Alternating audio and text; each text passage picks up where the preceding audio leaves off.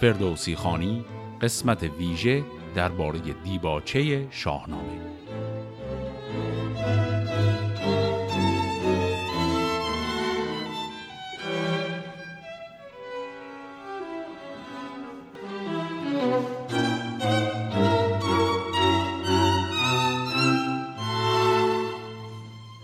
قسمت ویژه‌ای که الان میشنوید در روز 27 جولای 2019 مقارن با 5 مرداد 1398 در برابر تماشاچیان به شکل زنده اجرا و ضبط شده.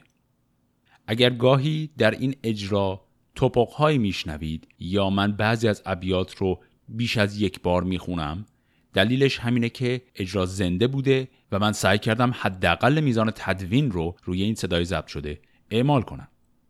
همینطور اگر تفاوت کوچکی بین کیفیت صدای این قسمت با قسمت های متعارف دیگر میشنوید. دلیلش همین ضبط زنده در سالن بوده. امیدوارم تفاوتی که در کیفیت این قسمت میشنوید چندان گوش شما را اذیت نکنه.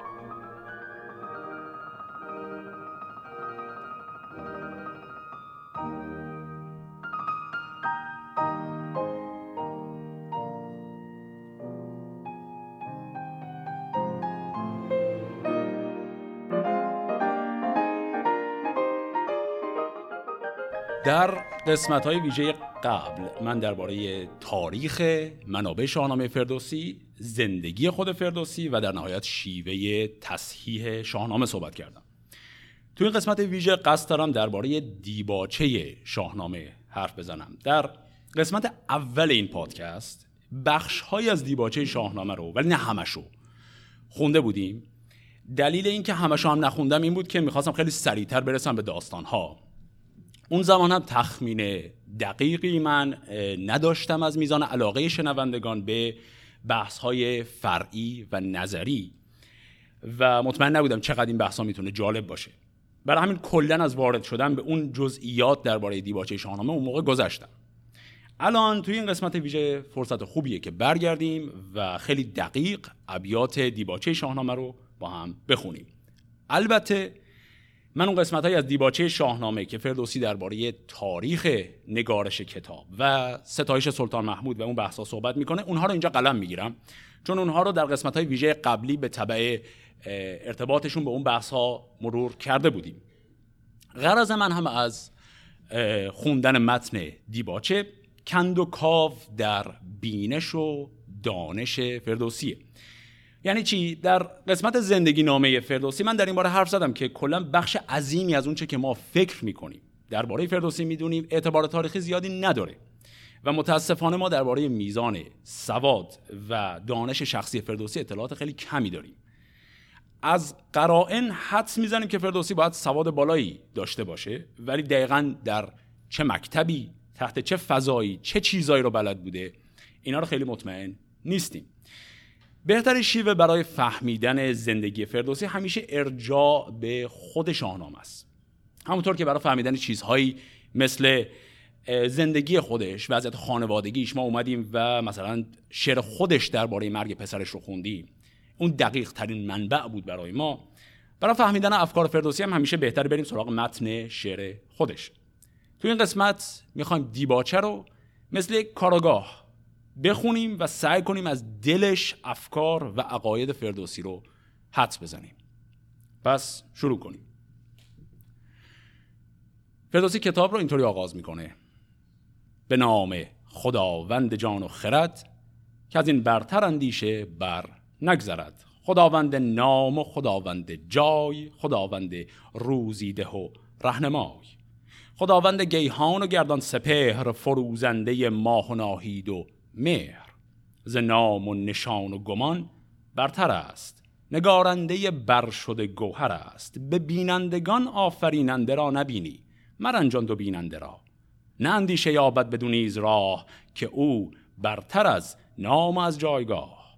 سخن هرچه زین گوهران بگذرد نیابد بدو راه جان و خرد. خرد گر سخن برگزیند همی همان را ستاید که بیند همی. ستودن نداند کس را چو هست میان بندگی را باید بست. خرد را و جان را همی سنجدوی در اندیشه سخته کی گنجدوی بدین آلت رای و جان و زبان ستود آفریننده را کی توان؟ به هستیش باید که خستو شوی ز گفتار بیکار یک سو شوی. پرستنده باشی و جوینده راه به جرفی به فرمانش کردن نگاه. توانا بود هر که دانا بود ز دانش دل پیر برنا بود. از این پرد برتر سخن راه نیست ز هستی مرندیشه آگاه نیست. خب تا همینجا. بیایم و روی کلمات خرد و اندیشه یه چند لحظه تمرکز کنیم. خرد و اندیشه در این چند بیتی که خوندیم به نظر میاد دقیقا معنای واحدی ندارن. و اصلا می‌بینیم در چند جای همین ابیات این کلمات در معانی مختلف و گاه متضاد به کار رفته. نه به این معنی که خرد با اندیشه دوتا کلمه متضادن بلکه خرد عقل اندیشه همه اینا رو هم, هم معنی بگیریم انگار که در معانی مختلفی داره به کارشون می‌بره. مثلا دقت کنید به بیت اول. خداوند جان و خرد. پس خدا صاحب یا آفریدگار خرده. خب این که واضحه. بیت ششم میگه نه اندیشه یابد بدون ایز راه تو بیت بعدیش میگه نیابد بدو راه جان و خرد. چند بار دیگه هم همین مفهوم تکرار می‌کنه. خرد گر سخن برگزیند همی همان را ستاید که بیند همی. ستودن نداند کس را چو هست. تو تمام اینها یعنی عقل و خرد انسان در جایگاهی نیست که بتونه خدا را بفهمه. و بشناسه. مورد آخر داره به وضوح میگه. عقل آدم به چشمش وابسته است و وقتی این چیزی رو نتونه ببینه عقلش هم کفایت نمی‌کنه. خب تا اینجا که واضحه. داره عقل و دانش انسان رو ناقص و ناکافی میگه. بعد هم میگه که پس چاره اینه که باید ایمان آورد. چون ایمان تنها راه رسیدن کلمه هم که برای ایمان فردوسی به کار می‌بره هست خستو به معنای معترف یا مقر. تو همون بیت میگه وقتی ایمان بیاری ز گفتار بیکار یکسو شوی. گفتار بیکار یعنی گفتار بیفایده.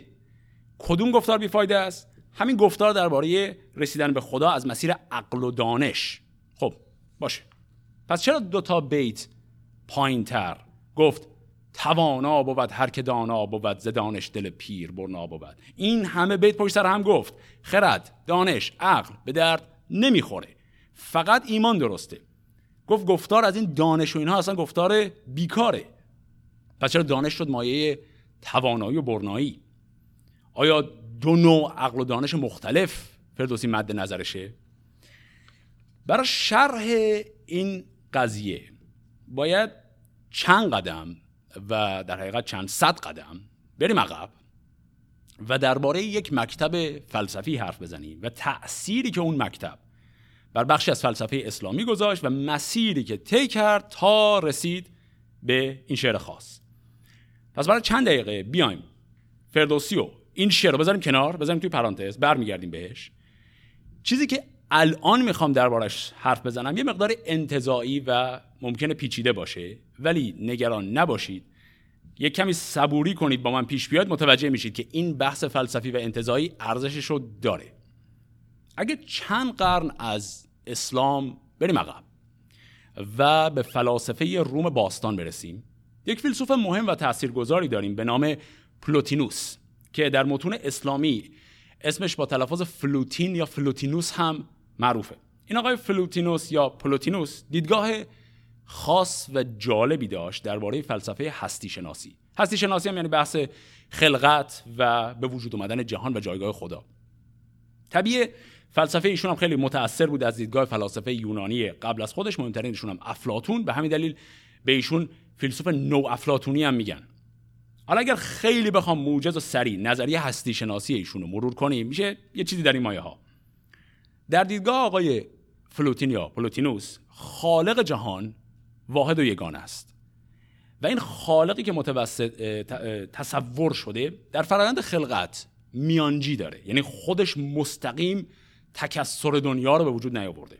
تنها چیزی که این خالق یگانه حالا اسمش هرچی هست ابداع می‌کنه هست خرد. این خرد رو بذارید توی گیومه.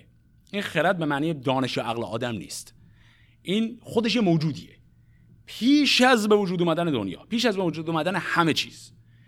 خرد در این معنای خاص می‌تونیم اینطوری تصورش کنید که یک شکل عالی و انتظایی از هر چیز که تو دنیا هست توی این جناب خرد قبل از خلق شدن یه دور تصور شده. یعنی هر چیزی که میگیم روح و جسم انسان این دنیا اون دنیا هر چیزی. و خرد عامل مستقیم خلقته نه اون خالق اولیه. پس اون خالق اولیه خرد رو ابداع می‌کنه خرد کامل ترین موجود ممکن اولین موجود ممکن و بعد این خدایی که این فلسفه متصور شده خودش موجود نیست. نه به معنی که دود میشه میره هوا. موجود نیست یعنی بیرون از دایره وجوده. به عبارت ساده تر بخوایم بگیم. یه مشکل فلسفی از قدیم وجود داشته توی بحث خداشناسی و این صحبت ها این آقای فلوتین یا پلوتینو سعی کرده اینجوری حلش کنه. اون این که اگر یک خالق یکتا داشته باشه جهان باید این خالق وجود اگر داشته باید تابع قوانین عالم وجود هم باشه مثل قوانین فیزیکی زمان و مکان و اینها. بعد در اون صورت باید یه چیزی وجود داشته باشه که زمان و مکان و اینها رو خلق کرده. پس یه تناقضی داریم. اون چیزی که مثلا مفهوم زمان رو خلق کرده خودش تو زمان هست یا نیست؟ اگر بیرون از اونه پس کو؟ اگر داخلشه پس تناقضه. ایشون شیوهی که آورده اینه که چند مرحله ایش کرده خلقت رو. پس اون خالق یکتا خودش مستقیم جهان از عدم خلق نکرده از عدم خرد رو ابداع کرده. خود خرد هم فراتر از دایره مکان و زمانه. ولی چیزایی مثل مکان و زمان رو می‌تونه در خودش بگنجونه در خودش تصور کنه قبل از به وجود اومدن. بعد این خرد یه چی دیگه ازش خلق میشه. اسمش رو می‌گذاره روح یا نفس یا جان. حالا بستگی داره کدوم ترجمه رو از کدوم متن بگیریم. اینم باز هنوز مستقیما به مثلا روح انسان ربط نداره. اینم باز یک موجودیه برای خودش. این جان پل ارتباطی بین خرد و عالم ماده هرچی که به وجود میاد که توی اون زمان و مکان اینها هم تعریف شده. بعد از جان تمام چیزهای مادی دیگه به وجود اومدن. این میشه لب لباب نظریه هستی شناسی آقای فلوتین. حالا اگر جزئیات اینو هم متوجه نشدید هیچ اهمیتی نداره. اینجا کلاس فلسفه که نیست. چند تا چیز ولی توی این نظریه برای ما مهمه. یک فرایند آفرینش. توی این فلسفه یه فرایند سلسله مراتبیه. این خیلی مهمه.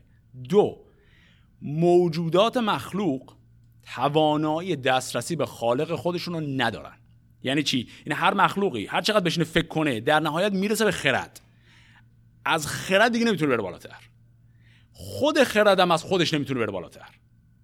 چون باز دوباره همون تناقض پیش میاد. پس خرد توانایی فهمیدن دقیق خالق خودش رو نداره. چرا؟ چون خالق از دایره جهان بیرونه. خرد فقط چیزایی که داخل دایره جهان هستن رو تونسته تصور کنه. پس این نظریه به زبان ساده تر یه جوری ساخته شده که هم بتونه برای این خالق یگانه یه موقعیتی توش خودش قائل بشه هم این که نمی‌تونیم درک کنیم این موقعیت رو هم تئوریزه کرده باشه جفتش با هم داشته باشه. حالا سال اینه این نظریه حالا هر چقدرش رو فهمیدیم یا نفهمیدیم خیلی هم قشنگ و زیبا. چه ربطی به فردوسی داره؟ ما باید بتونیم خط تاریخی این نظریه تا فردوسی رو هم یه جوری نشون بدیم دیگه. دیدگاه هستی شناسی آقای فلوتین در جنبش ترجمه توی دوران خلافت عباسی که همون دوره رشد ناگهانی فلسفه اسلامی هم هست به عربی منتقل میشه. در قالب یک کتابی که عنوان عربیش هست ایثولوژیا که خیلی شبیه می‌تونید راحت بفهمید معنیش چیه. کلمه انگلیسی تیولوژی یعنی الهیات. این کتاب کتاب محبوب و جذابی بود برای اون جنبش ترجمه. و یکی از دلایل جذابیت این کتابم اینه که نگاه فلسفیش برای مسلمونا یه بخشایش پیشاپیش با دیدگاه های بنیادی اسلامی تطابق داره. مثلا توحید. چون توی این نظریه خالق واحد و یگانه هست. شما اگه یه مسلمون باشی با مسلمان های دیگه سر هر چیزی هم دعوا کنی توحید همه دیگه قرار قبول داشته باشن. و این نظریه توحید پیشاپیش توش هست. بنابراین یه فلس... یک فیلسوف مسلمان خیلی مشکلی نداره با این نظریه کنار بیاد. ما این رو می‌دونیم که نسل‌های اولیه فیلسوفای مسلمان که توی بغداد بودن اصلا این کتاب رو تبدیل کردن به یکی از متون استاندارد تحصیل فلسفه. یعنی فلاسفه نسل‌های بعد ابن سینا و فارابی و همه. همه این کتاب رو باید میخوندن. یک بخشی از دانشی که یک فیلسوف باید میداشت. حالا این به معنی هم نیست که همه فلاسفه اسلامی نظریه رو تمام و کمال قبول داشتن ولی کلا باش آشنایی داشتن. خیلی هم قبولش چندان نداشتن ولی چیزی بود که باید میخوندنش. حالا سوال اینه که آیا فردوسی هم این کتاب رو خونده بوده؟ من در قسمت زندگی نامه فردوسی در این باره حرف زدم که از قرائن برمیاد که فردوسی به عربی تسلط بالایی نداشته. و این کتابم به فارسی ترجمه نشده بوده در آن زمان. فقط عربی بوده. پس احتمالا خود فردوسی نمی‌تونسته متن مستقیمش رو مطالعه کرده باشه. اما یه مسیر دیگه وجود داره که ممکنه فردوسی رو متاثر کرده باشه. حالا تازه قضیه می‌خواد جالب بشه. کلید ماجرا در دست یک فردی هست به نام آقای ابو یعقوب سجستانی. ایشون یک مبلغ مذهبی بوده متعلق به شیعیان اسماعیلیه. من یکم توضیح بدم درباره جریان تبلیغ مذهبی شیعیان اسماعیلیه. تشیع اسماعیلی تو قرن سوم هجری وارد رقابت در قدرت سیاسی میشه. چرا؟ چون یک گروه از اسماعیلیون توی مصر به قدرت می‌رسن یک سلسله پادشاهی تشکیل میدن به نام فاطمیون و برای خودشون اعلام خلافت می‌کنن. درست زمانی که هنوز خلفای عباسی تو بغداد وجود داشتن. یعنی خلفای رقیب به وجود میاد اصلا. و اسماعیلون از همون دوران یک جنبش تبلیغی بزرگی داشتن به نام جنبش الدعوه. یعنی همون دعوت کردن. این یک جنبش سازماندهی شده بود. اینجوری نبود که چند نفر آدم مشتاق و علاقمند برن در منزل آدم ها رو بزنن خودشون به مذهب خودشون تقویتشون تشویقشون کنن. برای خودش دفتر و دستگاه و سیستم و نظام و سامانبندی داشت.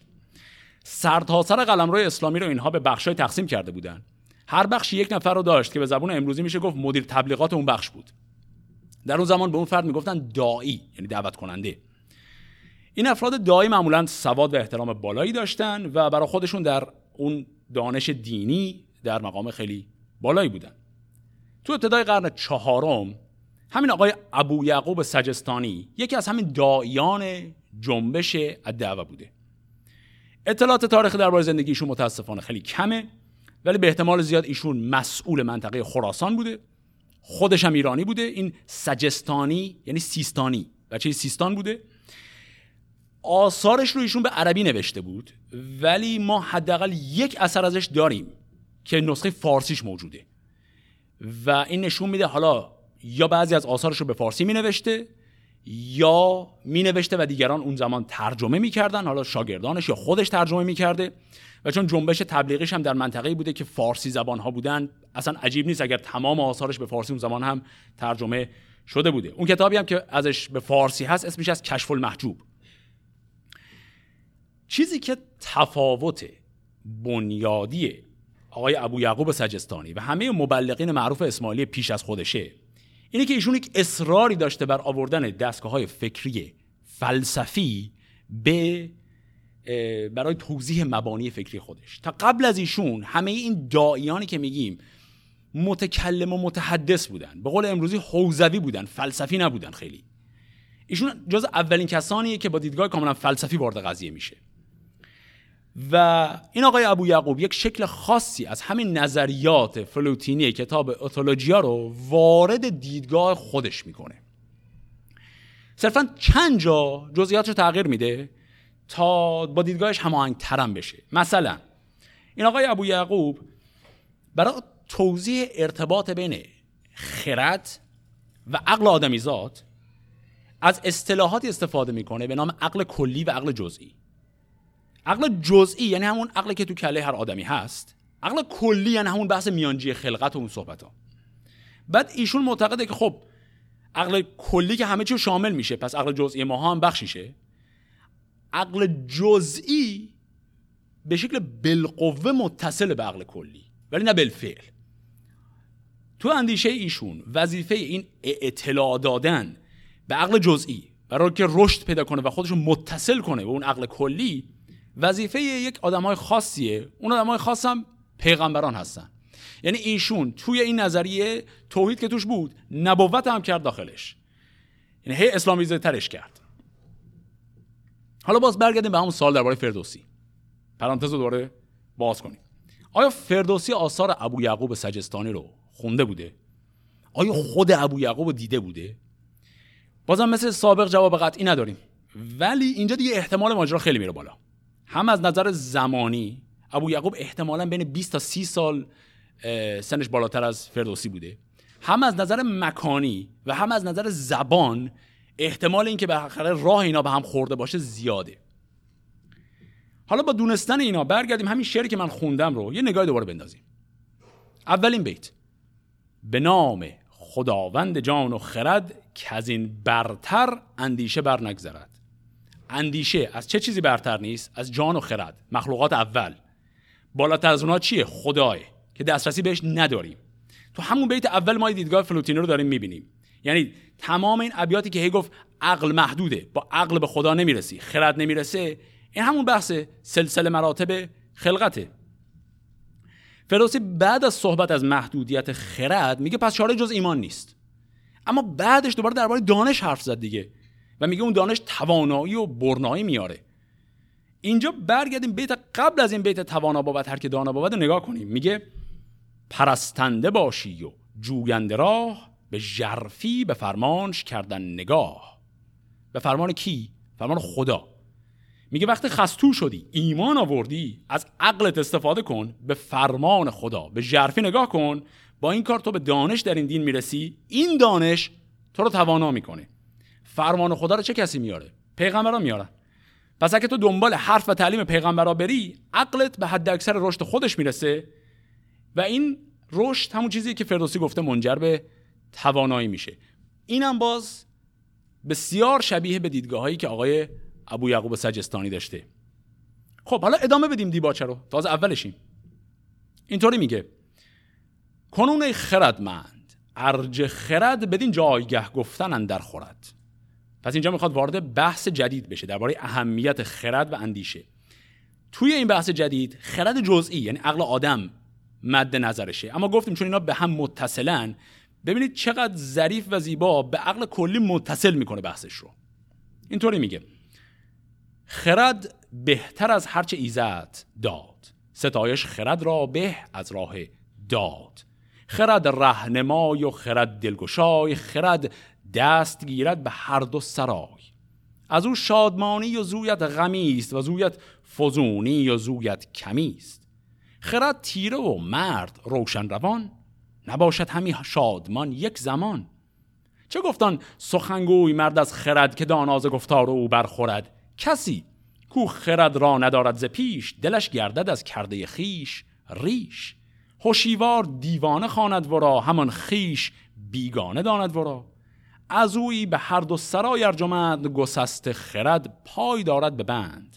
خرد چشم جان است چون بنگری که بی چشم شادان جهان نسپری. نخست آفرینش خرد را شناس نگهبان جان است و آن سه پاس. سپاس تو چشم است و گوش و زبان که از این سه بود نیک و بد بیگمان. اگه بخوام به زبون ساده بگیم در این چند بیت می‌بینیم فردوسی داره درباره اهمیت شور داشتن حرف می‌زنه. آدمی که عقل و شورش درست کار نکنه جانش در عذابه. اینش خیلی واضحه. اما یه نکته مهم هم وسط میگه. مرتبط به همون بحث فلسفه ابو یعقوب. این مصرع رو نگاه کنید دوباره. نخست آفرینش خرد را شناس. خرد نخستین در آفرینش. به وضوح دوباره اصل اساسی دیدگاه فلوتینی رو داریم. فردوسی بحث ارزش خرد رو به این شکل تموم می‌کنه با این بیت. حکیما چو کس نیست گفتن چه سود از این پس بگو کافرینش چه بود. پس یه شکایت خفیفی هم می‌کنه که گوش شنوا و بعد سرفصل بعدی رو می‌خواد باز کنه. سرفصل بعدی هم درباره آفرینشه. توی فلسفه ابو یعقوب بعد از این خرد و جان یا نفس آفرینش عالم ماده رو داریم. آفرینش عالم ماده هم اول جماداته بعد وارد چیزی میشیم که بهش میگن موالید سگانه موجودات زنده سرده. به ترتیب گیاهان جانوران انسان. فردوسی هم می‌خواد سراغ همینا به همین ترتیب بره. ولی اول برمیگرده با حالت اتاب یه ذره باز بیشتر درباره اهمیت دانش حرف می‌زنه. توی کرده کردگار جهان ندانی همی آشکار و نهان. به دانش ز دانندگان راه جوی به گیتی بپوی و به هر کس بگوی. ز هر دانشی چون سخن بشنوی از آموختن یک زمان نغنوی. چو دیدار یابی به شاخ سخن بدانی که دانش نیاید به بن. حالا میره سراغ شرح مراتب آفرینش. از آغاز باید که دانی درست سر مایه گوهران از نخست.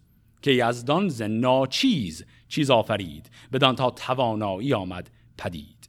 و از اون مایه گوهر آمد چهار برآورده بیرنج و بیروزگار. تو این بیتم دقت کنید بیرنج و بیروزگار. گفتیم شروع خلقت تا قبل از اینکه عالم ماده به وجود بیاد در بیرون از زمان و مکانه. بازم بیروزگار خلقت رو داشتیم. حالا می‌خواد چهار عنصر طبیعت رو بگه یکی آتش بر شده تابناک میان باد و آب از بر تیره خاک. نخستین که آتش ز جنبش دمید ز گرمیش پس خشکی آمد پدید. و آن پس از آرام سردی نمود ز سردی همان باز تری فزود. چون این چار گوهر به جای آمدند ز بهره سپنجی سرای آمدند. اینجا چهار تا عنصر ماده باد خاک آب آتش رو که گفت این الزاما دیگه فلسفه پلوتینوس نیست. این دیدگاه باور عمومی از دوران باستان بوده. تمام مکاتب فلسفی هم بهش اعتقاد داشتن که عالم ماده از چهار عنصر تشکیل شده و این هم همون چهار تا بود. حالا فردوسی می‌خواد از اینها بگه که آسمان و زمین به وجود اومدن. گوهرها یکن در دگر ساختند دگرگونه گردن برافراختند پدید آمد این گنبد تیز رو شگفتی نماینده نو به نو. در او داخد و برج آمد پدید ببخشید داننده چونان سزید. ابر داخد و هفت شد کت خدای گرفتند هر یک سزاوار جای. فلک ها یکن در دگر بسته شد ببخشید چون کار پیوسته شد. خب برای توضیح اینا از بحث فلسفی کمی دور میشیم. وارد بحث بسیار جالب نجوم قدیم می‌خوایم بشیم. تو این چند بیتی که خوندیم فردوسی ساختار آسمان را داره توضیح میده. شرحی که فردوسی از اینجا به بعد داره میده دیگه الزاما قرار نیست خط به خط بر مبنای نظریات فلوتینی باشه چون از هستی شناسی و اون بحثا دیگه داریم دور میشیم. تو این ابیات منظور از داه و دو یعنی ده و دو دوازده. بعدم هفت. دوازده نشانه دوازده. برج هفت هفت سیاره هست. خیلی کوتاه نجوم قدیم رو که بهش نجوم بطلمیوسی هم می‌گفتن توضیح بدیم. برخلاف تصور عامه منجمان قدیم باور نمی‌کردن که زمین مسطحه. همه قبول داشتن زمین کرویه. ولی فرق بین نجوم قدیم و نجوم الان در این بود که آیا زمین مرکز جهانه و همه اجرام آسمانی دور زمین میچرخن یا نه؟ بخوایم نمودار ساده نجوم قدیم رو تصور کنیم. اینطوریه که مجموعی از کره های هم مرکز رو تصور کنید که وسطشون کره زمینه. بعد روی هر کدوم از این کره ها یکی از اجرام آسمانی قرار داره و در حال چرخش به دور زمینه. شیوه خوبی که در فارسی ما داریم برای اینکه این نمودار رو درست توضیح بدیم و شیوه خوبی برای حفظ کردنش هم هست مرور یک شعر معروفی از سنایی در من در منظومه حدیقت الحقیقه است این. از قدیم اینو استفاده می‌کردن برای حفظ کردن جایگاه این سیاره ها به این شکله فلک سامن است جای بروج و اندرو هفت را دخول خروج. فلک سابع آن کیوان است که مرو را به سان ایوان است. فلک سادس است زاوش را که دهنده است دانش و هوش را. فلک خامس آن بهرام است که در آن فعل و رای خودکام است فلک رابع آن خورشید است که به ملک اندران چو جمشید است. فلک سالس آن ناهید است زهره که از نور آن جهان شیده است. فلک ثانی آن تیر آمد آن اتارد که وی دبیر آمد. فلک اول آن ماه آمد که اسیر اندران پناه آمد. ابیاتو برعکس مرور کنیم از آسمان اول شروع کنیم. آسمانی که نزدیکترین به زمینه مدار گردش ماهه. آسمان دوم اتارود یا تیره. آسمون سوم ناهید یا زهره. چهارم خورشید. توی این نظریه خورشید هم یه سیاره است شبیه بقیه سیاره ها پنجم بهرام یا مریخ. ششم زاوش همون مشتری. هفتم کیوان یا زحل. سیارهای دیگه که ما امروزه در منظومه شمسی می‌شناسیم مثل اورانوس نپتون اینا توی نجوم قدیم کشف نشده بود. به آسمون بعدی که برسیم از این هفتا که رد شدیم رسیدیم به آسمون هشتم. این آسمون هشتم درش بروج یا برجای فلکی قرار داره. تصور نجوم قدیم اینجوری بودی که از این هفتا که رد شیم هرچی اجرام آسمانی می‌بینیم اینا ستارگانی که در آسمان ثابتن. حالا ثابتن یعنی چی؟ یعنی سطح آسمان هشتم رو یه گنبد تصور کنید بعد این ستاره ها رو روی این سقف این گنبد با میخ ثابت کنید. بعد این گنبد خودش میچرخه. ولی ستاره نسبت به هم همیشه موضعشون ثابته. بنابراین در هر فصل از سال جاشون عوض میشه. ولی کافی یکیشون رو پیدا کنید بقیه رو با نسبت اون پیدا می‌کنید به همین دلیل هم همیشه این صورتهای فلکی دوازدهگانه کل دوازده ماه سال قابل تشخیصن. و این دوازده صورت رو هم با دوازده ماه یک به یک متناظر می‌کنن. پس اینجا که فردوسی گفت در این گنبد تیز رو داه و برج داریم میشه منظورش هم ستارگان آسمون هشتم. بقیهش هم هفت سیاره پایینیش. خب آسمون رو گفت. حالا ادامه بدیم ببینیم دیگه چی می‌خواد بگه. چون دریا و چون دشت و چون کوه و راغ زمین شد به کردار روشن چراغ. ببالید کوه آبها بردمید سر رستنی سوی بالا کشید. زمین را نبود زمین را بلندی نبود جایگاه. یکی مرکزی تیره بود و سیاه. ستاره به سر بر شگفتی نمود به خاک اندرون روشنایی فزود. همی بر شد رو فرو آمد آب همی گشت گرد زمین آفتاب. پس خلقت جامدات رو الان کامل مرور کرد. الان دم بحث حیات هستیم. زمین تیر و تار بود ستاره ها و خورشید به زمین نور دادن مستعد حیاته. حالا می‌خواد درباره جانداران حرف بزنه به همون ترتیب. گیاه بعد نباتات بعد حیوانات بعد انسان. گیا رست. با چند گونه درخت به زیرن در آمد سرانشان زبخت. ببالد. ندارد جز نیرویی. نپوید چو پویندگان هر سوی از آن پس چو جنبنده آمد پدید همه رستنی زیر خیش آورید. سرش زیر نامد به سان درخت. نگه کرد باید بدین کار سخت. خور و خواب و آرام جوید همی و از آن زندگی کام جوید همی. نگویا زبان و نجویا خرد. زهر خاشه خیشتن پرورد. نداند بد و نیک فرجام کار نخواهد از او بندگی کردگار. چو دانا توانا بود و دادگر از ایرا نکردی هیچ پنهان هنر. چون این است. فرجام کار جهان نداند کسی آشکار و نهان. تا اینجا گیاهان و حیوانات رو گفت. دوباره مرور کنیم. فردوسی داره دلیل ترتیب خلقت رو هم توضیح میده. چرا اول گیاه بعد حیوان بعد انسان؟ دلیلش غلبه هر کدوم بر قبلیه. گفت خصلت گیاه. اینه که ببالد. ندارد جز نیرویی. پس گیاه فقط توانایی رشد به بالا رو داره نمی‌تونه حرکت و جنبندگی داشته باشه. به همین دلیل تو بیت بعد گفت وقتی که از آن پس چو جنبنده یعنی حیوانات آمد پدید همه رستنی یعنی گیاهان زیرخیش آورید. پس حیوان بر گیاه مسلطه. ولی همون حیوان هم محدوده و اعلا درجه خلقت نیست. چرا؟ دو بیت پایینتر اینو گفت. نه گویا زبان و نه جویا خرد. و بیت بعدم نداند بد و نیک فرجام کار و به همین دلیل نخواهد از او بندگی کردگار. پس اینجا داره فردوسی مقدمه رو میچینه برای رسیدن به عالی ترین درجه خلقت که همون انسانه. به انسان که می‌رسه اینطوری میگه. که از این بگذری مردم آمد پدید. شد این بندها را سراسر کلید. سرش راست بر شد چو سرو بلند به گفتار خوب و خرد کاربند. پذیرنده ی هوش و رای و خرد. مرو را دد و دام فرمان برد.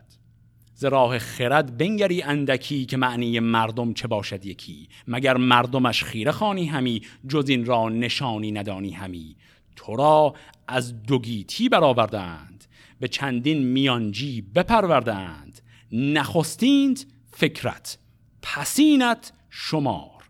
تو مرخیشتن را به بازی مدار.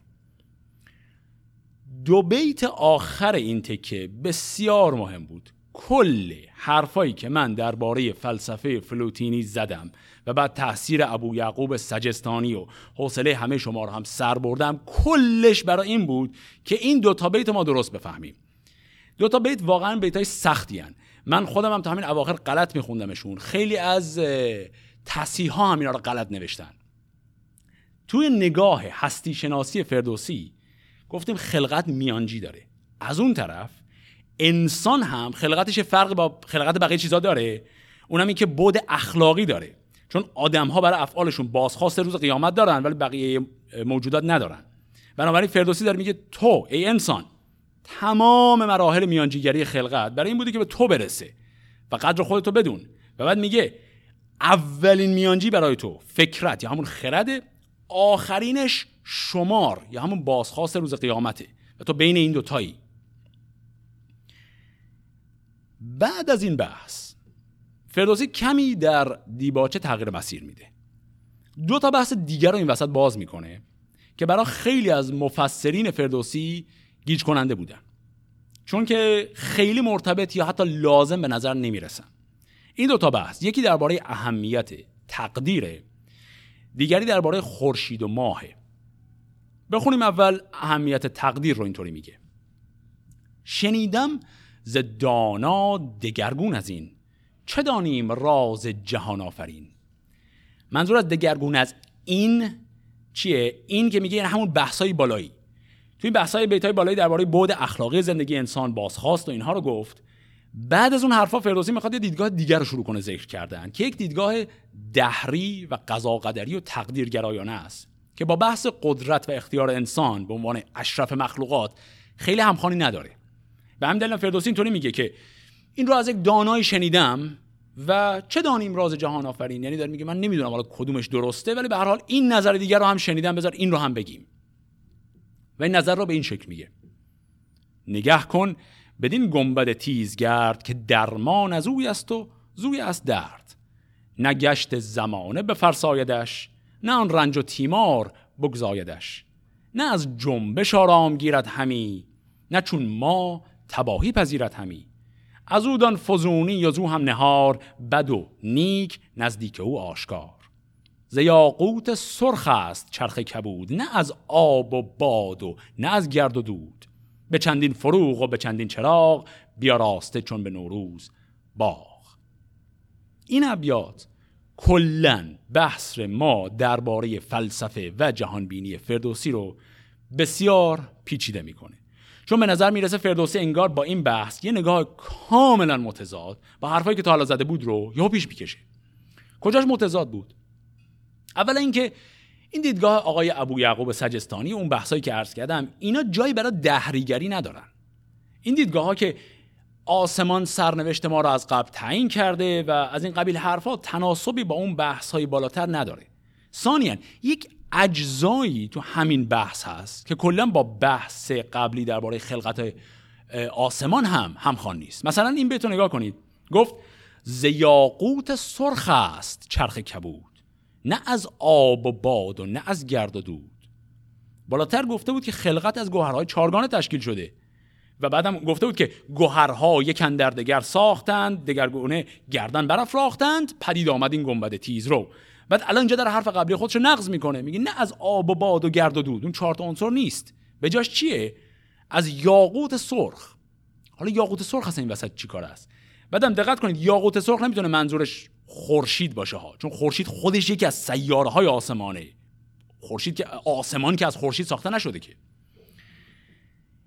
اینجا به نظر می‌رسه فردوسی داره گرا میده به خواننده برای یک جهانبینی دیگه که یا حالا خود فردوسی بهش معتقد بوده تا حدی یا به نظرش به هر حال انقدر مهم اومده که بخواد اینجا بحثش رو پیش بکشه. اونم نظریات ایرانی پیش از اسلام با محوریت جبرگرایی و تقدیره. من در یک کتابی به نام روزگار نخست اثر آقای به نام حمیدرضا اردستانی رستمی یه نکته جالبی دیدم. به نظر من کاملا معقوله. ایشون یک حدسی زده درباره این قضیه یاقوت سرخ. گفته که این احتمالا ارجاع مستقیم به آموزه های ایرانی پیش از اسلام. شاهد این مدعاش هم یک کتابی به نام کتاب مینوی خرد. این کتاب مینوی خرد یکی از آثار ادبی فارسی میانه است به زبان پهلوی نوشته شده بوده. احتمالا اواخر دوره ساسانی نوشته شده بوده. دیدگاه های الهیاتی ایرانی قدیم درش بارزه. کل کتابی کتاب خیلی کوچیکه زیر 100 صفحه است. جزوه است کتاب نیست. کلش مجموعه پرسش و پاسخه. بین یک فردی به نام فرد دانا و یک موجودی به نام مینوی خرد. اینجا دیگه خرد ربطی به اون بحث فلوتینی نداره. خرد یعنی اندیشه. مینوی خرد رو میشه ترجمه کرد روح عقل مثلا. اینجوریه که فرد دانا درباره همه چیز سوال می‌پرسه درباره خلقت و مرگ و حیات و همه چیز. و بعد مینوی خرد جواب میده بهش. توی فصل هشتم این کتاب این پرسش و پاسخ که الان می‌خونم نوشته شده. اینی هم که می‌خونم از ترجمه پهلوی به فارسی مرحوم دکتر احمد تفضلیه. پرسید دانا از مینوی خرد آسمان از چه گوهری ساخته شده است؟ مینوی خرد پاسخ داد آسمان از گوهر درخشنده ساخته شده است که آن را الماس نیز خوانند. حالا این گفت الماس اون گفت یاقوت ولی بازم تفا... شباهتش بسیار زیاده. این الزاما به این معنی نیست. که فردوسی مستقیم داره به کتاب مینوی خرد ارجاع میده. چون ما حتی مطمئن نیستیم فردوسی اصلا این کتاب خاص رو خونده بوده باشه. این کتاب به زبان فارسی تا دوران معاصر ترجمه نشد. به زبان پهلوی بود. و احتمالا فردوسی هم پهلوی حداقل بلد نبوده بخونه. ولی شباهتش واضحه. به احتمال زیاد ساختار کتاب طوری نشون میده که این دیدگاه های عمومی دوران ایران پیش از اسلام به خصوص دوران ساسانی درش هست و حتی اگر خود فردوسی مستقیم این کتاب را نخونده باشه مفاهیم موجود در اون احتمالا دیدگاه عمومی بسیار از ایرانیان اون زمان بوده.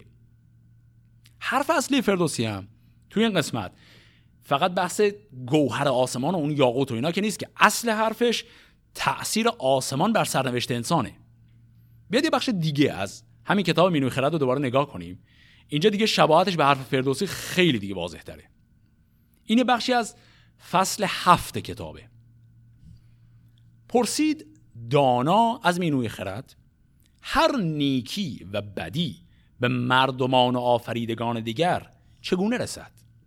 مینوی خرد پاسخ داد هر نیکی و بدی که به مردمان و دیگر آفریدگان می‌رسد از هفتان و دوازدهان است.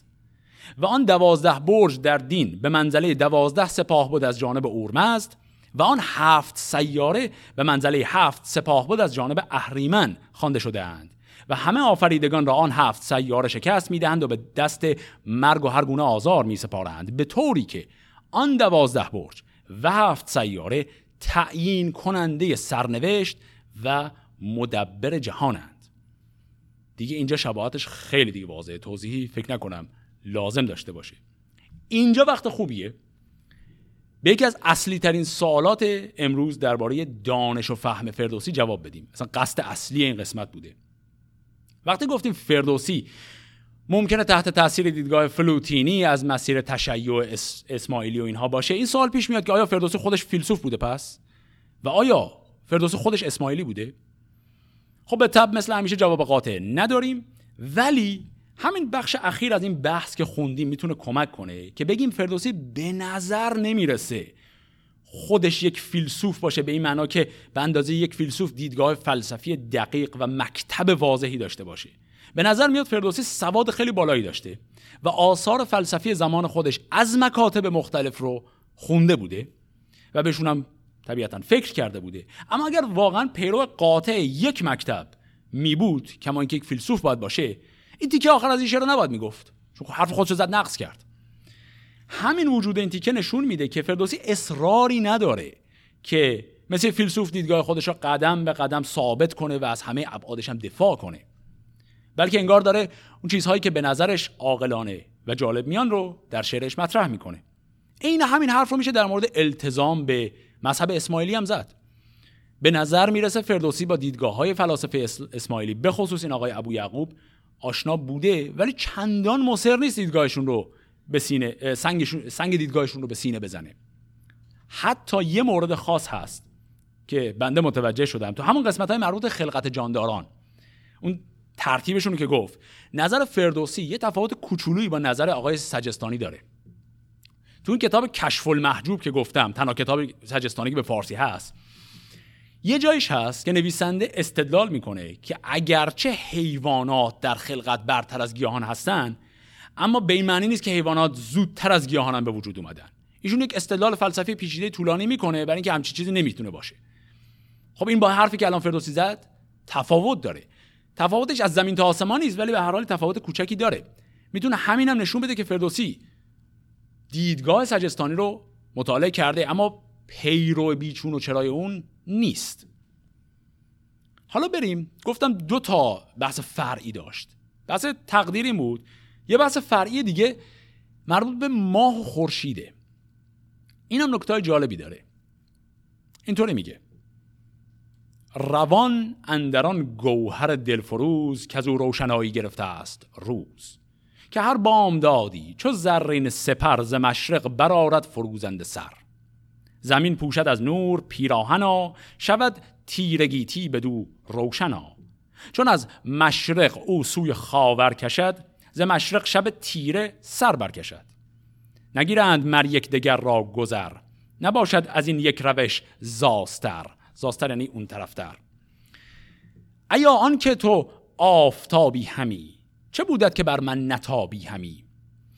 همین بیت بین همه ابیات دیباچه این بیت برای من از همش عجیب غریب تره چون خیلی بی توضیح و ناگهانی خیلی شخصی میشه.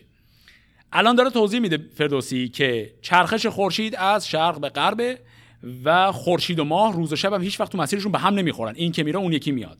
بعد یهو ناگهان درباره یک معشوق گم شده حرف می‌زنه. یه بیت میگه ادامهش هم نمیده. بیت بعدی بلافاصله برمیگرده سر همون بحث ماه و خورشید.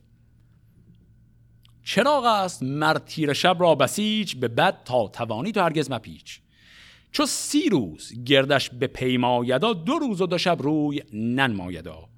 پدید آید آنگاه باریک و زرد چو پشت کسی کو غم عشق خرد چو بیننده دیدارش از دور دید همان در زمان او شود ناپدید. دگر شب نمایش کند بیشتر. از نو بخونم. دگر شب نمایش کند پیشتر. تو را روشنایی دهد بیشتر. به دو هفته گردد تمام و درست بدان بازگردد که بود از نخست. بود هر شبانگاه باریکتر به خورشید تابنده نزدیکتر. بدین سان نهادش خداوند داد بود تا بود هم بر این یک نهاد. این شد بحث ماه و اولش خورشید و بعد ماه. حالا چند تا مسئله داره این بحث ماه و خورشید. اولا کل این بخش نالازم و حتی کمی بی ربطه به بقیه مقدمه. چون بقیه مقدمه مسیر معقول داره. از ستایش خدا ستایش خرد بعد مسیر خلقت جمادات بعد موجودات زنده بعد می‌خواد وارد بحث ستایش پیغمبر بشه چون دانش دین رو بحث کرده بود. بعد شروع می‌کنه تاریخچه نوشتن کتاب رو میگه از اون میچسبونه به بحث ستایش سلطان محمود و تمام. این کل دیباچه است. تو این مسیر بحث خورشید ما خیلی ربط خاصی نداره چون بحث آسمان رو که قبلا کرد که دوباره لازم است برگرده سراغ این بحث.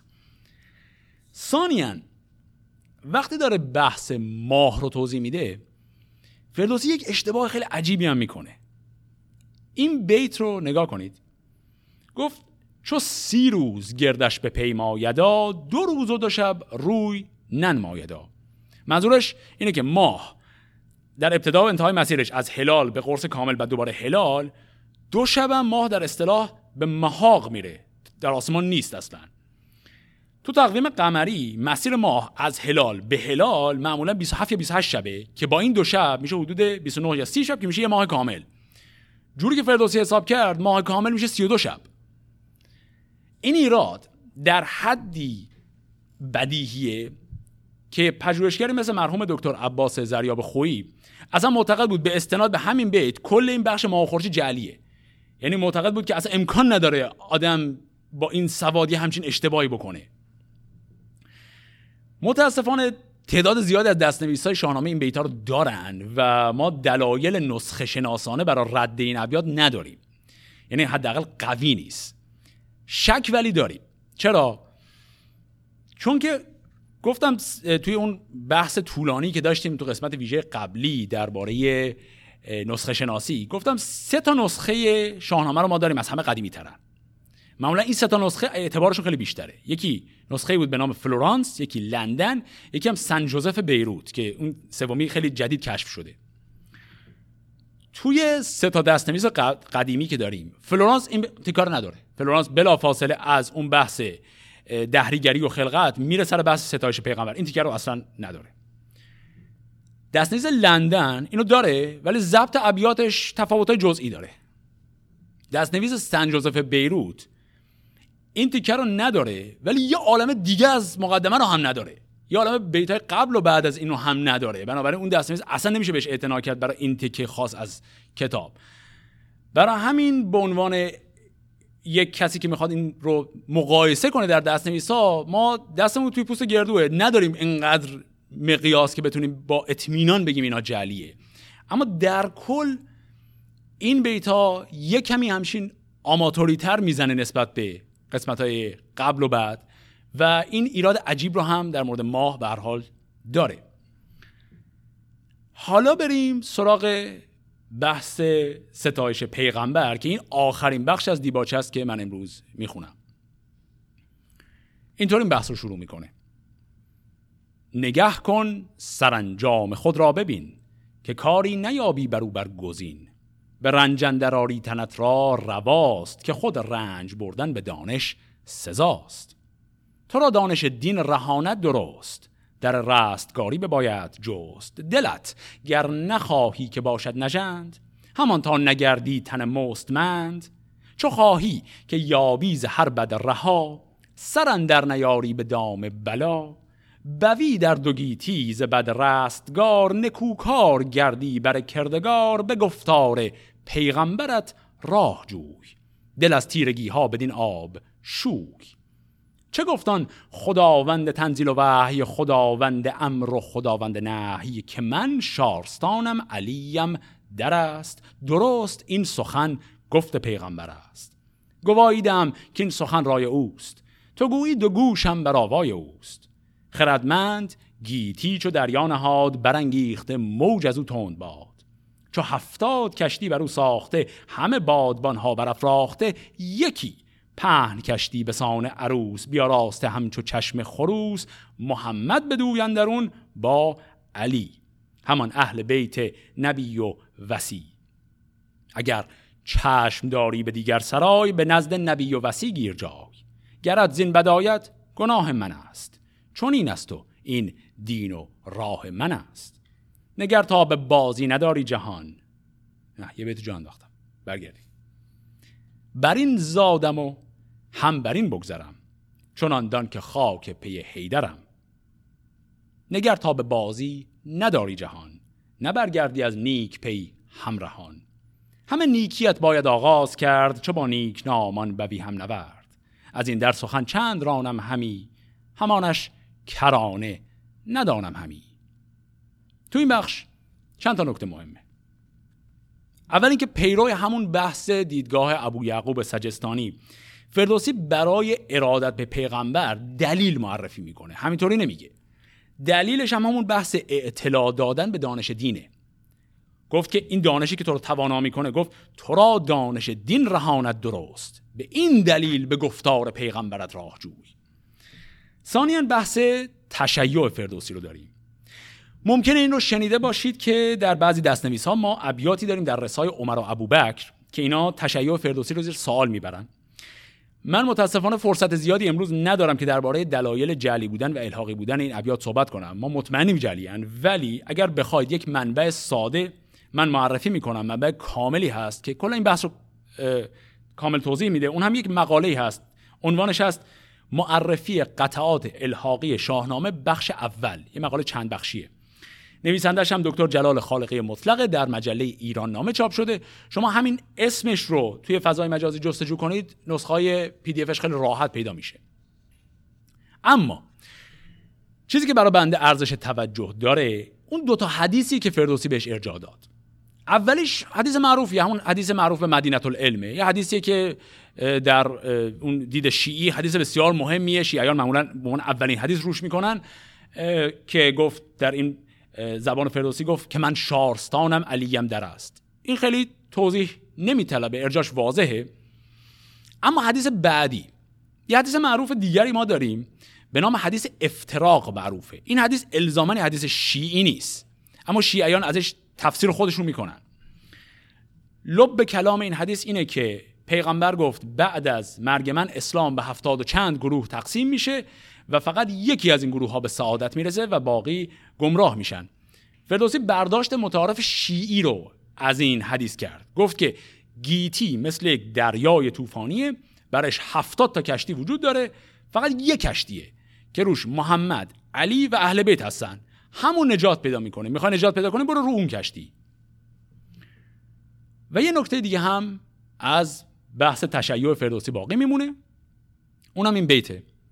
بر این زادم و هم بر این بگذرم چنان دان که خاک پی هیدرم فردوسی به وضوح توی این بیت میگه که مذهب تشیعش چیزی نیست که خودش در سن بلوغ بهش گرویده باشه. گفت بر این زادم. پس به استنادش معلوم میشه که فردوسی در خانواده شیعی اصلا متولد شده. و به همین دلیل اگرچه احتمالا آثار فلسفی اسماعیلیون مثل همین آقای ابو یعقوب رو خونده بوده. اما به وسیله اونا تغییر مذهب نداده. داره میگه من هر دینی دارم دینی که بر این زادم. این قضیه حدس ما رو درباره فرقه شیعه فردوسی خیلی سختتر هم می‌کنه. چون که معلوم نیست ایشون شیعه امامیه یا شیعه اسماعیلی. چون خودش داره میگه من دینم عوض نکردم. هرچی بوده همون بوده. در این زمینه توضیح خاصی نمیده. بحث جالبی هم هست که می‌بینیم فردوسی درباره علی حرف می‌زنه اما درباره هیچ مهدی هیچ جا صحبت نمی‌کنه. اگر می‌کرد کمک می‌کرد به ما این دوازده امامی یا شش امامی بودنش در بیاریم. ولی اصلا بحث اونو پیش نمی‌کشه. اجازه بدید این قسمت رو با این جنبندی تمام کنم که ما در نهایت سوالات خیلی زیادی درباره اندیشه و زندگی فردوسی. هنوز داریم که بدون جوابم باقی موندن. اما در مسیر حل این سوال ها دید جالبی نسبت به ایشون پیدا می‌کنیم. شاید خیلی هاش رو مثل همین فرقه شیعیش رو نتونیم درست و با اطمینان بگیم از طریق شعرش. اما تأثیر فلسفی فردوسی و ریشه های فکریش رو تونستیم تا حد خوبی مشخص کنیم. به خصوص این نکته که فردوسی هم متأثر از دیدگاه فلسفی اسلامی بوده و هم هستی شناسی مزدیسنی یا همون زرتشتی پیش از اسلام. عراض بند اینجا تمام شد. امیدوارم از این بحث لذت برده باشید. دوستانی که اینجا تشریف دارن من در خدمتشون هستم. بزرگوارانی هم که از دور صدای بنده رو گوش می‌کنن. فعلا خدا نگهدار.